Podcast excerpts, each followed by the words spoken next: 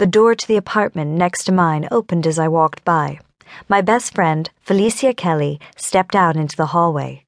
Felicia and I had been friends forever, having grown up together in the same small Indiana town. Throughout elementary and middle school, we sat side by side, thanks to the alphabetical seating arrangements. After high school graduation, we attended the same college in New York, where we quickly learned that if we wanted to remain best friends, we should live as neighbors and not roommates. Though I loved her like the sister I've never had, she could at times be bossy and overbearing. Likewise, my need for regular quiet time drove her mad, and apparently so had my meeting with Nathaniel. Abby King. Her hands were on her hips. Did you have your phone off? You went to see that West guy, didn't you? I just smiled at her. Honestly, Abby, she said, I don't know why I even bother. I know. Tell me, why do you bother? I asked as she followed me inside. Settling down on the couch, I started reading the papers Nathaniel had given me. By the way, I won't be here this weekend. Felicia gave a loud sigh. You went. I knew you would. Once you get an idea in your head, you just move right on ahead. You don't even think about the outcome. I continued reading. You think you're so smart. Well, what do you think the library will say about this? What will your father think? My father still lived in Indiana, and though we weren't close, I was certain he'd have a definite opinion about my visit to Nathaniel's office. A very negative opinion. Regardless, there was no way anyone was going to discuss my sex life with him. I set the papers down. You're not saying a word to my dad, and my personal life isn't the library's business. Got it? Felicia sat down and examined her nails. I don't got anything. She grabbed the papers.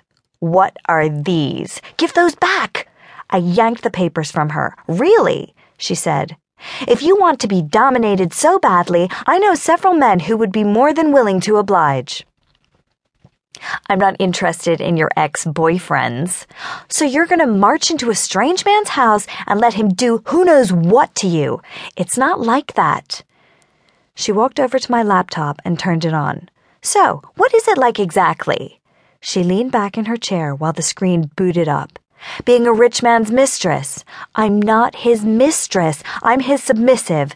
Make yourself at home, by the way. Please feel free to use my laptop. She typed frantically on the keyboard. Right. Submissive. That's so much better. It is. Everyone knows that the submissive holds all the power in the relationship.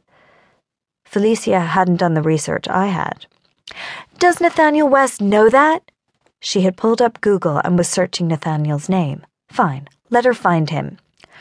All at once, his handsome face filled the screen. He was looking at us with those piercing green eyes. One arm was wrapped around a beautiful blonde at his side. Mine, the stupid side of my brain said. This Friday night through Sunday afternoon, the more responsible side countered. Who's she? Felicia asked. My predecessor, I suppose. I mumbled, returning to reality. I was an idiot to think he'd want me after he had that. You've got some pretty high stilettos to fill, girlfriend. I only nodded. Felicia noticed, of course. Damn it, Abby. You don't even wear stilettos. I sighed. I know.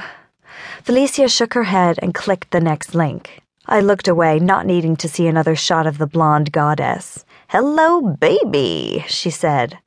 Now I'd let him dominate me any time. I looked up to see a picture of another handsome man, Jackson Clark, New York quarterback, the caption said. You didn't tell me he was related to a professional football player. I didn't know. But it'd do no good to tell Felicia any of this. She was no longer paying me any attention. I wonder if Jackson is married she mumbled, clicking on links to bring up more information on his family. Doesn't look like it. Hmm. Maybe we can pull up more detail on the blonde chick. Don't you have anything better to do? Nope, she said. Nothing to do but sit here and make your life miserable. Show yourself out, I said, walking into my bedroom.